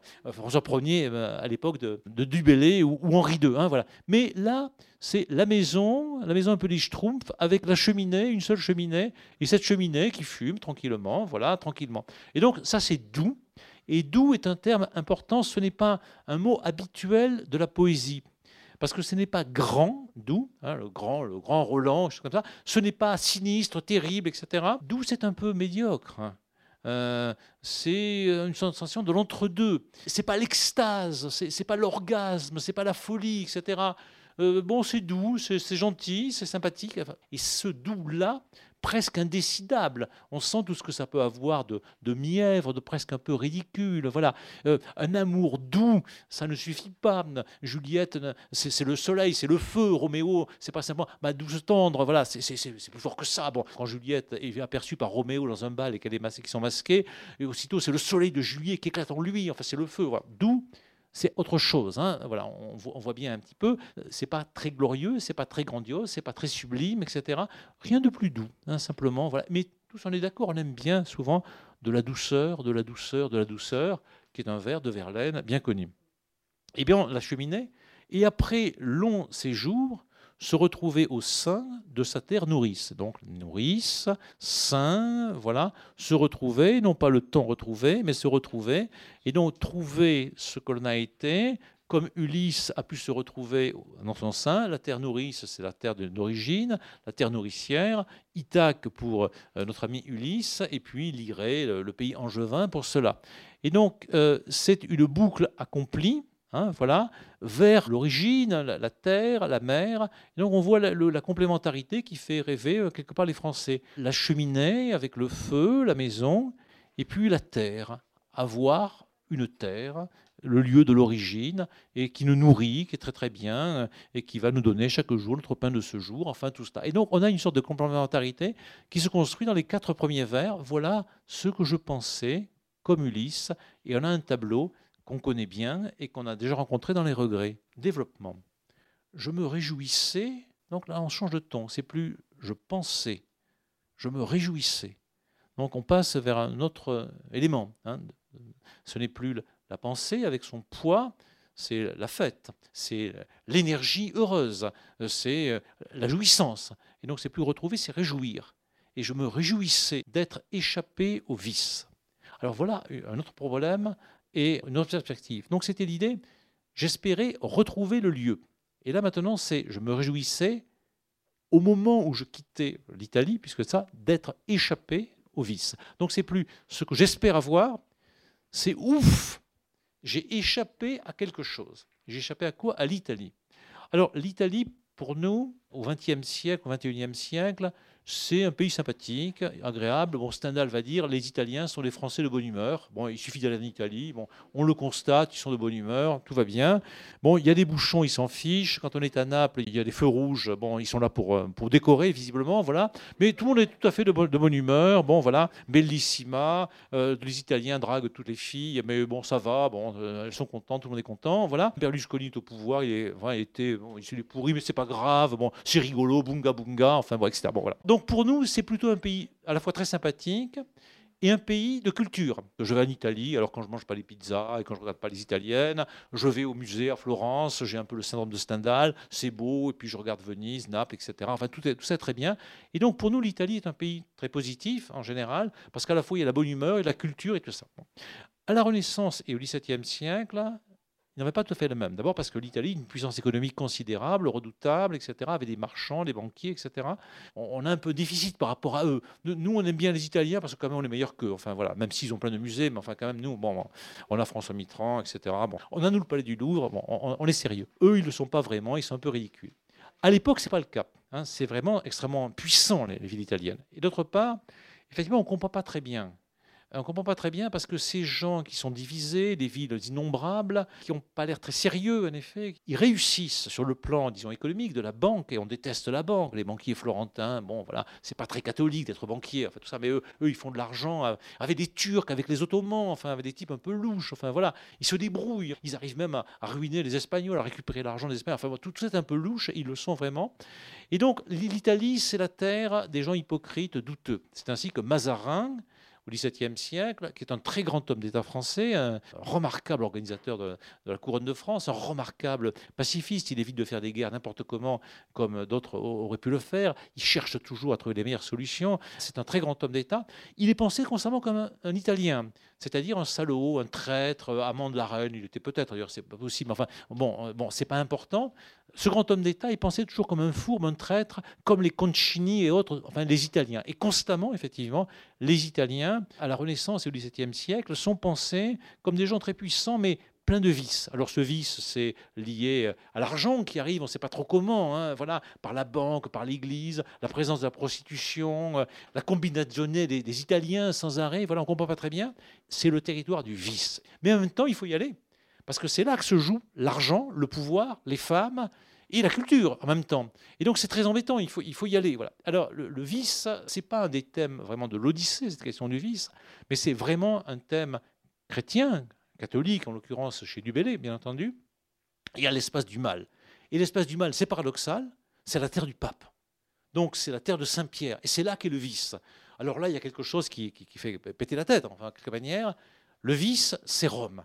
Rome, c'est d'une part l'Antiquité, Cicéron, enfin Sénèque, enfin voilà, la, grande vertu antique, mais c'est surtout les papes, hein, c'est le christianisme. Or, c'est le vice. Et donc ça, ça tourne vraiment la tête. Or, effectivement, qu'est-ce qui va nous développer? J'ai échappé au vice, au Circé d'Italie, aux sirènes d'amour. Alors encore donc allusion à l'Odyssée. Alors tout le monde connaît Circé. Circé, c'est l'enchanteresse qui accueille euh, Ulysse dans son île et qui va sur le lit, euh, voilà. Et puis bon, voilà, c'est pas mal. Et puis il fait prendre quelques petits euh, filtres, d'accord. Les copains sont transformés en animaux selon les histoires, etc. Donc c'est l'enchanteresse plus ou moins douteuse qui vous prend votre vertu virile et vous perdez votre temps avec elle. Bon, c'est pas mal, mais enfin voilà, vous êtes enfermé. Il faudra donc sortir de chez Circé, de l'enchanteresse. Et puis il y a les sirènes. Alors les sirènes, c'est encore pire. Alors les sirènes de l'Antiquité, c'est pas la sirène un peu sexy et sympa de Copenhague, euh, c'est des créatures plus ou moins infâmes qui vous attendent au bord de la mer et qui vous chantent un petit peu un air, mais qui vont vous dévorer, vous déchiqueter, et voilà. Et donc c'est affreux. Les circés et les sirènes, c'est ce qui vous attend en Italie. Et en Italie, c'est-à-dire c'est les prostituées innombrables qu'il y a à Rome. Ah bon, on a à tout le coin de rue. Alors là, on décrit ça très très longuement. Il faut imaginer que jusqu'au XVIIIe siècle, l'Italie, c'est le bordel européen. Même dans les confessions de Rousseau, quand il se rend là, il raconte un peu tout ça. Enfin, c'est vraiment le territoire où bon, ça y va. Hein, voilà, ça y va. Tout, le monde fait du tourisme comme ça. Ça diminue un peu au XVIIIe, au XIXe siècle. Et bon, c'est plus le cas aujourd'hui. Hein. Enfin, il y a toujours euh, ce qu'on veut ici ou là, mais, mais enfin, c'est voilà. On, va là-bas pour ça. Et donc, on explique tranquillement que euh, bon, à l'époque les prêtres, bon, ben ils sont tous des maîtresses, etc. comme ça, c'est comme ça. Et, et, donc il y a une armada de prostituées de tous les côtés. Évidemment, c'est tentant. C'est tentant pour le jeune homme, enfin l'homme assez jeune, les circés et les sirènes, c'est pas mal. Et si dans, un cas, on va perdre son énergie virile euh, avec les circés, et dans l'autre cas, on va être dévoré avec les sirènes. Donc vous avez le choix. Et donc il a échappé. Il a échappé chance. Et d'avoir apporté en France, à mon retour, l'honneur que l'on s'acquiert d'un fidèle service. Alors le service, donc, c'est le service, l'emploi qu'on a occupé auprès bon, d'un grand homme. Le grand homme, c'est le cardinal du Bellay effectivement, pendant une durée assez longue, on a servi le personnage. Alors, euh, l'honneur, bon, normalement, c'est l'honneur qu'on gagne sur les champs de bataille. C'est-à-dire Bayard, Turenne, un peu plus tard, ou d'autres, etc. On va à la guerre, et puis on tue un maximum d'ennemis, et on gagne de l'honneur. L'honneur est une vertu aristocratique. Le service, euh, c'est pas exactement ce qui, du point de vue aristocratique, apporte l'honneur. C'est un peu douteux. Qu'est-ce qu'il a fait? Il a été secrétaire, il a rempli des papiers, il a magouillé pour son oncle dans les histoires d'élection de pape, etc. Enfin voilà, bon, tout ça n'est pas extraordinairement honorifique. Mais quand même, c'est pas mal parce que c'est à Rome, c'est un cardinal, c'est l'Église, et donc c'est quand même assez important. Et donc, lui dit qu'il a été fidèle. Lui a été fidèle à son oncle, qui lui-même a trompé tout le monde, enfin voilà, bon, comme tout le monde d'ailleurs, mais peut-être que Dubélé lui-même, le Joaquin, a été effectivement un employé modèle, c'est tout à fait possible.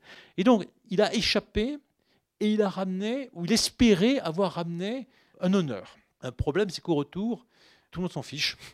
Euh, personne ne lui dit bravo et personne ne lui dit euh, euh, tu, tu, es honorable. Personne ne lui dit rien de tel. Alors c'est la même situation, vous savez, que les soldats qui vont faire la guerre du Golfe au Vietnam, quand ils reviennent, bon, bah ouais, bon, bon, bah, s'en fout. voilà, bon, on s'en fiche un petit peu. Las Et donc voilà les tercés qui viennent effectivement couper le mouvement, disons, d'espérance qui était celui de retrouver la maison, le mouvement de de joie, vraiment, qui était d'avoir échappé au vice, l'as vient couper complètement ce mouvement-là. Et donc, on a là, dans la structure du sonnet, au début du dixième vers, quelque chose qui vient dire le contraire de ce qu'on a. Alors, on, le sait souvent dans les sonnets de, Ronsard ou d'ailleurs de Dubélé. Parfois, c'est un las qui dit Bon, voilà, j'ai aimé une femme et puis sinon elle est morte. Las, voilà, las. Euh, las, voyez comment peu d'espace, les beautés des, séchoirs. Hein, vous savez, mignon dans la Voici la rose. Donc, ça vient être la pause lyrique. On s'arrête, on dit on arrête tout. Et il y a quelque chose qui est brisé qu'on ne sait pas comment formuler, autrement par, ce mot qui, est dans la langue française, mais, qui est un peu innommable, qui est une pause lyrique qui vient arrêter et qui dit las, pause, las. Après cela, il y a un vers de 11 syllabes en fait. Mais après l'ennui de si longues saisons, donc c'est las, arrêt, mais après l'ennui de si longues saisons. C'est un peu difficile de dire las, mais après l'ennui de si longues saisons. C'est las, mais après l'ennui de si longues saisons. Donc on a quelque chose qui est brisé dans le rythme même. Le mot ennui chez nous au XXe siècle est un mot relativement faible. Hein. je, m'ennuie, bon voilà, euh, on était ombre blanche, on s'ennuie un peu. Bon, le type il va encore parler pendant une heure. Enfin, c'est pas très bon. On s'ennuie un petit peu, donc voilà, c'est pas grave. Le mot ennui à la Renaissance au XVIIe siècle, quand Pascal parle de la condition humaine qui est marquée par l'ennui, c'est pas juste s'ennuyer pendant un quart d'heure, etc., avant de retrouver son jeu vidéo. Non, c'est vraiment une position dans laquelle on souffre vraiment, on ne sait pas où on en est, on est perdu complètement. Et la saison, donc c'est une période, c'est pas nécessairement le printemps, l'été, donc c'est le temps que j'ai passé, les plusieurs années que j'ai passé là. Et donc cette durée est terrible, elle est longue, et pendant ce temps, j'ai souffert. Il y a quelque chose qui m'a nui véritablement, qui m'a donc ennuyé au sens le plus fort du terme. Et donc, c'est l'expérience du mal qui est faite là. C'est pour ça que Baudelaire va beaucoup s'intéresser à cela. Je me suis ennuyé et je pourrais espérer quelque chose. Alors, vous voyez, je, n'espérais pas quelque chose en Dieu. Euh, Pascal nous dit, vous ennuyez, hein, vous avez deux possibilités, vous allez vers le divertissement, bon, ce que vous voulez, les jeux vidéo, n'importe quoi, ou bien, beaucoup mieux, vous vous tournez vers Dieu et vous arrachez à l'ennui. Là, après cet ennui, qu'est-ce que j'espérais? Non pas le divertissement, mais le retour chez moi, dans mon installation, la cheminée, et puis qu'on m'accueille de manière sympathique. Or, qu'est-ce que je trouve chez moi? Mis le souci mordant, je trouve en ma maison. Et donc, encore un de ces mots, maison, qui est un mot qui vient du sonnet 31. Et le mot maison au XVIe siècle veut dire à la fois ma maison dans laquelle j'habite, en pierre, ce que vous voulez, mais aussi ma, famille, hein, c'est-à-dire euh, ma. Hein, donc c'est plus que simplement. C'est les deux à la fois en même temps. Et là-dedans, je trouve mille soucis mordants. Alors j'espérais retrouver au sein et je trouve. On sait que les, les grands poètes du Moyen Âge, c'est les troubadours. C'est-à-dire un poète, c'est quelqu'un qui trouve, qui trouve un vers nouveau, qui trouve l'amour nouvel, qui trouve une nouvelle signification, qui trouve un sens plus haut de ce qu'il va dire véritablement. Or, effectivement, lui, il espérait retrouver, mais il ne retrouve pas, et il retrouve, il trouve, excusez-moi, non pas la, belle dame merveilleuse, non pas Dieu ou je ne sais pas quoi, il trouve en fait mille soucis mordants. Et là, on voit bien ce qui plaît aussi à Baudelaire. Hein. Euh, les fleurs du mal, hein, le mal, il y a quelque chose là qui va me mordre. Alors souci est un très mot fort, hein, voilà, il y en a mille, ils sont mordants, donc ils me prennent de tous les côtés, il y a quelque chose d'imparfait, ils sont comme des serpents, ils sont euh, ces serpents qui sifflent sur vos têtes, que je trouve en ma maison, c'est-à-dire là où il devrait y avoir ma cheminée, mais aussi dans ma famille. Alors, il se trouve que, que Dubélé a beaucoup souffert à la fin de sa vie. D'une part parce qu'il était malade. Si, on le doit à la poésie, c'est probablement qu'il n'était pas un costaud pour faire la guerre hein, dans, ces familles-là. Bon, s'il avait été un peu plus costaud, peut-être il aurait euh, fait la guerre. Le cardinal Dubélé, quand il lui propose de le prendre à, Rome, c'est euh, mon petit gars, tu n'es pas un costaud des épinettes, et tu vas être garde-papier avec moi, et tu vas gagner de l'argent, etc. Mais enfin, c'est pas terrible. Hein. Non, il était assurément pas un costaud des épinettes. Il a une série de, maladies, il devient plus ou moins sourd, et puis euh, la fin de sa vie est une série de, douleurs considérables. Alors simplement, si, je vous lis un petit passage qu'aimait beaucoup Baudelaire, je crois que c'est le sonnet 174, Dans l'enfer de son corps, mon esprit attaché, et cet enfer, madame, a été mon absence. Quatre ans et davantage a fait la pénitence de tous les vieux forfaits dont il fut entaché. Vous voyez, c'est terrible. Dans l'enfer de son corps, mon esprit attaché. Mon esprit était attaché dans l'enfer de son corps. Et cet enfer, madame, a été mon absence. Mon absence, c'est le fait d'avoir été à, Rome. Hein. L'enfer, c'est l'absence. Hein. Et donc, on voit bien ce qui peut intéresser Baudelaire là-dedans. Donc, c'est à la fois la douleur physique, la douleur de l'esprit, mais plus encore l'absence même. C'est un vers magnifique. Hein. L'enfer, c'est l'absence. C'est mon absence, le fait que je n'ai pas été là. Et donc, il souffre, il est, il est malheureux. Il a raté les magouilles nécessaires si on veut être un poète, toujours un peu comme ça, si on veut avoir les prix, si on veut être auprès du roi, etc. Enfin, Ronsard se débrouille à mieux que lui. À Paris, ou disons en province, enfin à l'époque, dans le Val-de-Loire, il n'est pas au bon endroit. Et à Rome, ça ne s'est pas très bien passé parce qu'il euh, y a eu des changements dans la politique internationale, parce que le cardinal du Bellay s'est pas très bien placé, à force d'être malin, ça n'a pas très bien réussi, parce que Carafa a trahi, enfin, etc. Bon, voilà. Donc c'est très compliqué, c'est affreux, et parce que l'Europe est encerclée constamment, il y a toujours le duc de Guise qui veut entrer, ou des gens comme ça. Bon, c'est un peu le duc de Guise, vont au service de l'ennemi. Tout le monde est traître, hein, voilà. C'est pas parce que les types ont des noms français qui sont pas au service des puissances étrangères, hein, ça, ça, pose aucun problème. Il y a des Espagnols qui servent les Français, les, Français servent les Espagnols, donc tout le monde trahit, il n'y a aucun problème. Euh, il suffit de payer, hein, voilà, c'est comme en Syrie aujourd'hui, a pas mal de pays comme ça. Non, il n'y a, pas, a pas le sentiment de la patrie. Hein, voilà, on va là où c'est payant. Hein. Et donc, effectivement, chez lui, dans sa maison, il y a mille soucis mordants. Alors, probablement pourquoi euh, Il avait un frère du Bélé qui euh, avait plus ou moins escroqué quelqu'un pour posséder un château qui s'appelle le château d'Oudon. Alors bon, c'était un peu embêtant, enfin bon, avec sa belle-sœur, enfin bon, voilà. Et un, certain duc de Montmorency, le fameux Anne de Montmorency, c'est-à-dire celui qui est l'ancêtre de celui qui est décapité ici, place du Capitole. Hein, voilà. Anne, c'est un grand militaire, c'est pas une femme, Anne au XVIe siècle, et c'est un puissant, bien entendu, s'oppose à Joaquin du Bellay, et donc Joaquin du Bellay a des procès contre un type extrêmement puissant à propos d'une affaire très douteuse, incompréhensible pour nous maintenant, de détournement d'héritage, en gros, à propos du château d'Oudon, dont il reste une, tour hein, qu'on peut voir dans, dans, le pays angevin. Et donc, ouais, bon, c'est pas terrible. Hein, voilà. Au retour, il y a des procès, des affaires, enfin, c'est extrêmement douteux. Hier, je voyais au cinéma euh, Le Génie Grandet, on voit ce pays euh, avec le père Grandet, bon, le film euh, vaut ce qu'il vaut, enfin voilà, il est pas mal. Mais donc, on voit cette ambiance hein, dans, laquelle il est, mais aussi, évidemment, les conflits entre les poètes. Hein. Les, les, poètes ne s'aiment pas en général beaucoup, ils sont tous rivaux aujourd'hui, comme, comme autrefois, les poètes, les écrivains. Et donc, c'est ça, les soucis mordants, c'est un mélange de, soucis domestiques, le, avec Montmorency, et des histoires de son frère, c'est probablement sa santé à lui, c'est probablement des histoires d'ambition personnelle. Le, fait qu'il sait qu'il va mourir probablement bientôt parce qu'il est vraiment en très mauvaise santé, et que d'autres, et en particulier Ronsard, son meilleur ami, donc son pire ennemi, va, lui, est en pleine santé, va tenir 30 ans de plus. Hein, voilà, et donc c'est très embêtant. Et là, tous ces gens me rongent le cœur sans espoir d'allégeance. Je suis, quoique jeune, vieux, il n'y aura pas d'allégeance, et cette affaire c'est un peu, je reviens encore à Eugénie Grandet, c'est un peu comme l'affaire de Grandet. Il y a des moments où on est tellement endetté, euh, enfin le frère de, de Grandet, qu'il n'y a aucune chance d'avoir d'allégeance. Donc voilà, il n'y a pas d'espérance à avoir sur terre. Et il n'y a pas non plus d'espérance à avoir dans le ciel, vous voyez bien. Donc il n'y a pas d'espoir d'allégeance, il n'y a pas de foi, il n'y a pas Dieu qui va me sauver, il n'y a rien à faire. Adieu donc, Dora, je suis encore romain. Dora, c'est le professeur. Dora, c'est le maître, respecté. Mais Dora, c'est un grand écrivain du moment, enfin pour nous, on le voit plus très bien, surtout un grand rhéteur. C'est quelqu'un qui a la capacité de bien parler. Et donc, si Dora venait l'aider, en lui apportant à lui, qui se trouve encore là où il est, c'est-à-dire maintenant du côté de l'Anjou, il est dans la même situation qu'à Rome. Je suis encore romain. C'est-à-dire romain, ça ne veut pas dire comme Cicéron. Ça veut dire comme les Romains d'aujourd'hui, c'est-à-dire les pourris, tout ce que vous voulez. Hein, voilà. Je suis encore comme à Rome, maintenant.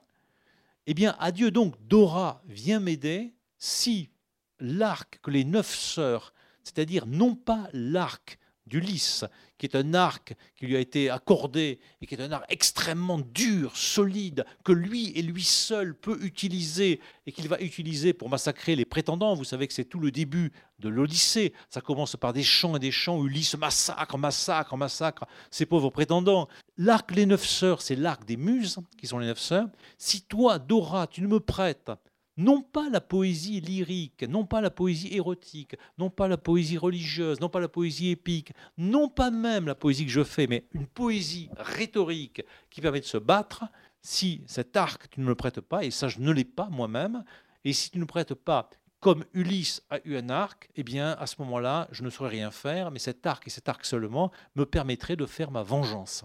Et la vengeance, donc, c'est ce qui, dans le code aristocratique, doit être absolument fait. Mais qu'est-ce que vous voulez faire quand vous avez comme ennemi Anne de Montmorency c'est-à-dire le connétable du royaume, véritablement, et qui en plus a probablement raison dans les affaires de famille interne. Quand vous avez comme ennemi Ronsard, en pleine forme, qui est favori de la cour et qui s'apprête à, sortir livre sur livre, et bon, à devenir le grand poète de la fin de la Renaissance. Et quand vous avez comme ennemi la maladie, vous avez entre vous, voilà. Et donc, je ne peux pas me venger de la maladie. Je ne peux pas me venger d'Anne de Montmorency, qui a peut-être raison en plus. Je ne peux pas me venger de Ronsard, qui est mon ami, mais qui est en forme et qui, va réussir. Et donc, je souhaite cette arme que tu pourrais me donner, toi, mon professeur, et c'est assez touchant, parce que le professeur est évidemment un peu plus âgé que Dubélé, mais le professeur est en pleine forme. Il va, il va tenir très longtemps encore. Hein. Il meurt en 88, je crois, donc il va mourir encore 20, 30 ans après, après Dubélé. Donc, si tu ne prêtais pas cette arme rhétorique, je ne pourrais pas faire ma vengeance. Évidemment, je ne vais pas pouvoir la faire. C'est un texte d'impuissance. Je termine en disant, je ne peux rien faire. Je suis chez moi avec tous les remords, avec les types qui sont là, ça grouille de, douleur. Je ne peux pas me venger comme a pu le faire Ulysse. Donc si j'ai pensé comme Ulysse, je suis totalement incapable, à la différence d'Ulysse, de me venger des éventuels prétendants qui en prime ont peut-être tort. Et donc la seule chose que je peux faire, c'est ce type de poésie qui dit mon impuissance. Voilà, c'est la poésie de l'impuissance. Et là, c'est quelque chose d'extraordinaire. C'est-à-dire, je dis mon impuissance, non pas, euh, comment dire, à aimer une dame du temps jadis qui serait morte et qui est inaccessible, vous voyez, ce genre de choses. Non pas aimer une dame euh, totalement inaccessible parce que c'est la reine, la princesse, enfin voilà, quelque chose comme ça. Non pas atteindre Dieu qui est au-delà de toi-même, mais une impuissance terrestre. Je ne peux pas tout bêtement me venger. Je suis un aristocrate raté, je suis un nul. Voilà. Et je vais faire ma gloire de dire ma nullité, en quelque façon. Voilà la chose.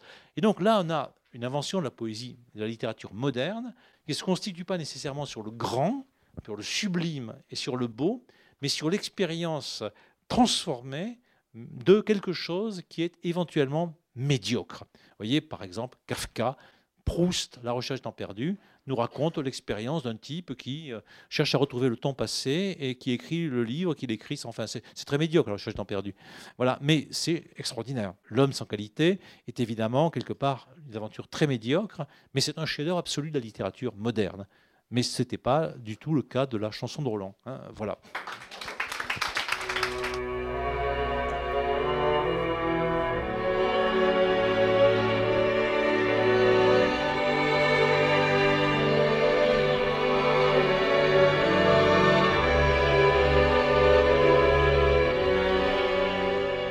Venez d'écouter un nouveau classique au détail par Yves Le Pestipon, consacré au sonnet 130 du recueil Les Regrets de Joachim du enregistré à la librairie Ombre Blanche lundi 8 novembre 2021.